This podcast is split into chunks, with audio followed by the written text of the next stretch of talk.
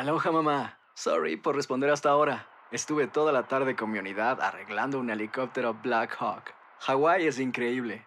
Luego te cuento más. Te quiero. Be All You Can Be, visitando goarmy.com diagonal español.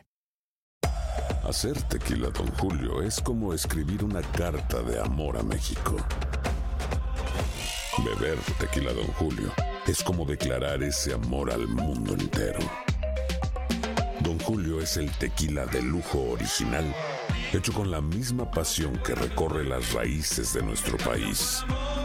Porque si no es por amor, ¿para qué? Consume responsablemente. Don Julio Tequila, 40% alcohol por volumen, 2020. Importado por Diageo Americas, New York, New York. When you buy a new house, you might say, Shut the front door! Winning! No, seriously. Shut the front door. We own this house now. but you actually need to say, Like a good neighbor, State Farm is there. That's right. The local State Farm agent is there to help you choose the coverage you need. Welcome to my crib. no one says that anymore, but I don't care. So just remember, like a good neighbor, State Farm is there. State Farm, Bloomington, Illinois. Boost Mobile tiene una gran oferta para que aproveches tu reembolso de impuestos al máximo y te mantengas conectado. Al cambiarte a Boost, recibe un 50% de descuento en tu primer mes de datos ilimitados. O, con un plan ilimitado de 40 dólares, llévate un Samsung Galaxy A15 5G por $39.99. Obtén los mejores teléfonos en las redes 5G más grandes del país. Con Boost Mobile, cambiarse es fácil. Solo visita boostmobile.com. Boost Mobile, sin miedo al éxito. Para clientes nuevos y solamente en línea, requiere AroPay. 50% de descuento en el primer mes requiere un plan de 25 dólares al mes. Aplican otras restricciones. Visita boostmobile.com para detalles. Nos trasladamos inmediatamente a Washington con nuestro corresponsal Fernando Pizarro, corresponsal de Univisión en Washington, a quien le damos la bienvenida. Buenos días, América. ¿Cómo estás, Fernando? Gracias por estar con nosotros. Un placer, ¿cómo están ustedes? Espero que estén disfrutando este viernes. Así es que un abrazo desde Washington, aquí con las novedades. Cuénteme, ¿qué Bueno. quieren saber hoy día? Bueno, lo primero que quiero saber, hermano, y el doctor Mejía también estábamos hablando acerca de esto fuera del aire, hay más de 10 millones de firmas pidiendo un juicio político al presidente de los Estados Unidos. ¿De qué se trata esto y qué impacto va a tener esto en la decisión tomada? Bueno, recordemos que mm, las encuestas también demuestran que salió ot- otra de muchas encuestas este viernes, eh, que el 45% de muchos estadounidenses quieren al presidente sometido a un juicio político. Pero esto eh, sigue siendo muy complicado. La, hay, eh, toda esta semana hemos visto este tira y afloja entre la administración Trump y los demócratas de la Cámara de Representantes. Primero, por ejemplo, porque ahora el Comité Judicial de la Cámara quiere eh, declaró en rebeldía al fiscal general William Barr porque no quiere venir a testificar por el informe Mueller. Eh, lo último que ocurrió esta semana es que ahora eh, quieren que el, ahora este es el el, el Comité de Inteligencia del Senado y precisamente el, el presidente republicano, eh, el senador Richard Burr de Carolina del Norte, ha citado a declarar legalmente a Donald Trump Jr., lo que ha creado problemas entre los propios republicanos. Ayer el presidente Trump se quejó de esto. Esto lo único que hace es alargar el tema este del, del informe Mueller, de la investigación sobre Rusia. Obviamente Donald Trump Jr. dice que él ya testificó durante horas y no quiere volver a hacerlo, pero esta es una situación legal, es que obviamente eh, podría ser declarado en rebeldía también, eh, tal como lo está ocurriendo con el fiscal general Barr. Pero para serte franco, eh, el tema de un juicio político del presidente está muy, pero muy lejos. Ya lo hemos visto en veces anteriores que los líderes demócratas del Senado, eh, bueno, Charles Schumer por, el, por su lado en el Senado y la presidenta de la Cámara de Representantes, Nancy Pelosi, no favorecen demasiado un, eh, un juicio político, un impeachment al presidente Trump porque piensan que va, va a ser, primero que va a ser un proceso larguísimo y que los va a distraer de, de las elecciones del 2020, que es donde los demócratas quieren concentrarse en este momento. Fernando, si yo Dígame. te pidiera, por favor, tú eres editor de un periódico y anda buscando la información de primera plana de ese periódico, ¿cuál sería para ti la noticia de primera plana en Washington? Hoy, la primera plana ah, hoy es algo que quizás de repente a nosotros se nos pasa por encima porque uno ve estas cosas como discusiones entre ambos gobiernos, pero a partir de la medianoche de este viernes, es decir, ya están en vigencia a menos que China y Estados Unidos se pongan de acuerdo, eh, puesto que las negociaciones de última hora anoche, el jueves, fracasaron. eh, a Estados Unidos está duplicando los aranceles de importaciones chinas, más de 200 mil millones en productos chinos, eh, y como te digo, estas, este aumento drástico de parte de Estados Unidos, eh, de parte de la administración Trump hacia China, en lo que se ha convertido en esta verdadera guerra comercial con China, están en vigencia ya. Eh, las importaciones chinas a partir de este viernes tendrían serían más caras para Estados Unidos, lo que obviamente ese costo se trasladaría a los consumidores. Vamos a ver el efecto en las bolsas en todo el mundo que esta situación puede tener hoy. Eh, obviamente podría solucionarse, pero a esta hora todavía las negociaciones continúan y Estados Unidos está jugando de manera dura, podríamos decir, eh, estas negociaciones y le ha impuesto estos aranceles a cuántos productos chinos que todos sabemos, eh, cosa de ir al supermercado, cosa de ir a cualquier tienda, todas las cosas que son producidas en China. Así que vamos a ver, estas son cosas que de repente para el consumidor en general pasan un poco desapercibidas porque se ven como negociaciones de gobierno pero si esto empieza a tener efecto en las bolsas, eh, eh, ese es un tema interesante. Otro tema, si me permites que desviarme completamente, es el tema de la ocupación de la embajada venezolana en Washington. Eh, recordemos que está ocupada desde la semana pasada ya por activistas del grupo Code Pink, que es un grupo izquierdista que tiende a hacer muchas eh, eh, manifestaciones en Washington sobre diversos tipos de temas.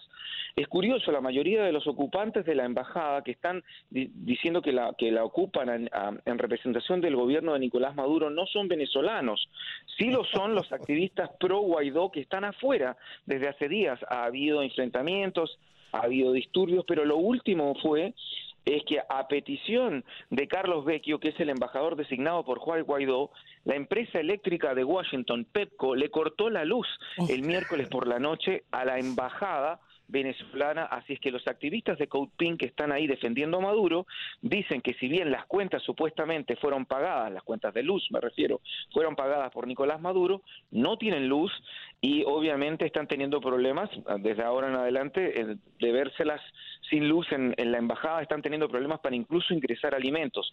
Eso sí, hay protección del servicio secreto, que ustedes saben que el servicio secreto se encarga de proteger las embajadas.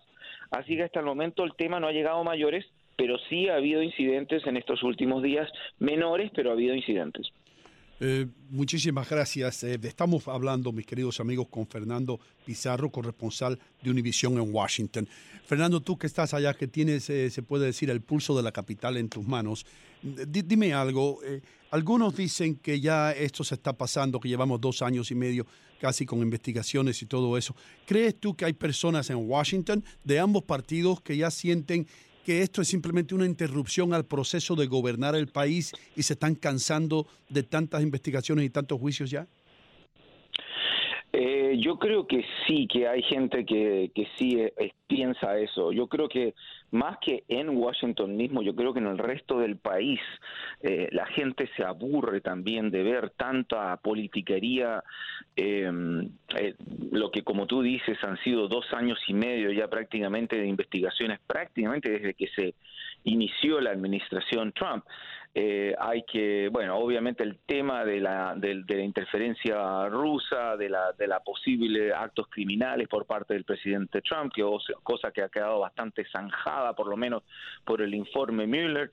Eh, sí, la gente se empieza a cansar y los demócratas principalmente corren el riesgo de molestar al electorado, de continuar este tema y, alargar este proceso. Para los republicanos es casi un poco fácil ver cómo los demócratas incluso se pelean entre ellos, entre los que quieren un juicio político al presidente, como discutíamos hace unos minutos, y los que quieren dar vuelta, dar, dar vuelta a la página y empezar a concentrarse en las elecciones presidenciales.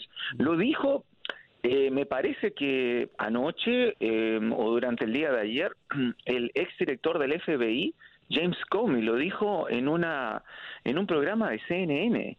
Dijo, recordemos, el mismo Comey que fue despedido por el presidente Trump, quien fue vilipendiado por los propios demócratas cuando anunció que continuaba la investigación sobre Hillary Clinton a un mes de las elecciones él mismo dijo, él, a mí no me gustaría ver un juicio político, creo que lo que tiene que haber aquí es una elección presidencial el año 2020 y concentrarse en eso. Yo creo que tienes mucha razón, hay un agotamiento, yo creo que es más, más fuera de Washington, sino yo creo que en el electorado a nivel nacional.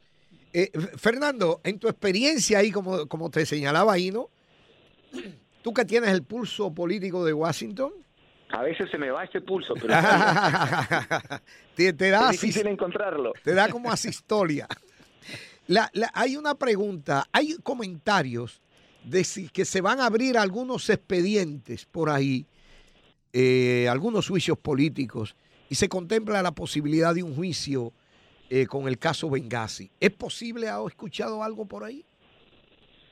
Uh, la verdad es que recordemos que el presidente Trump ha sugerido en varias oportunidades y que se investigue a Hillary Clinton. Eh, recordemos que también eh, eso cae un poco eh, en la ilegalidad de repente. Yo no soy experto legal 100% sobre, no soy abogado constitucional, pero recordemos que eh, estar eh, impulsando investigaciones políticas simplemente por, por de una manera eh, por, por, represalia a veces puede caer en ciertos problemas legales.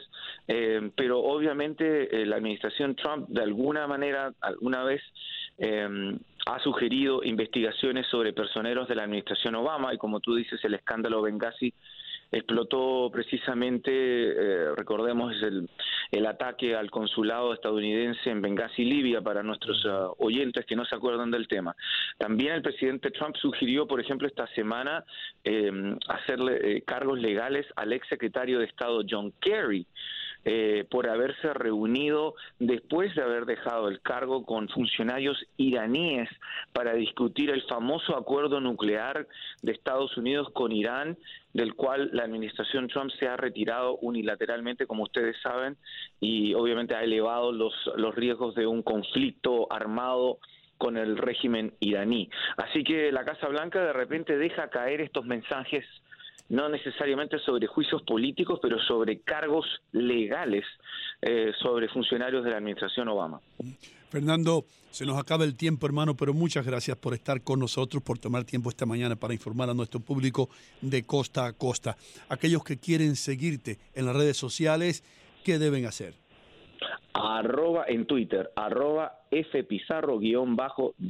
Un abrazo para ustedes, ¿eh? que tengan muy buen fin de semana. Muchísimas gracias eh, por toda esa información. Aloha mamá, ¿dónde andas? Seguro de compras. Tengo mucho que contarte. Hawái es increíble.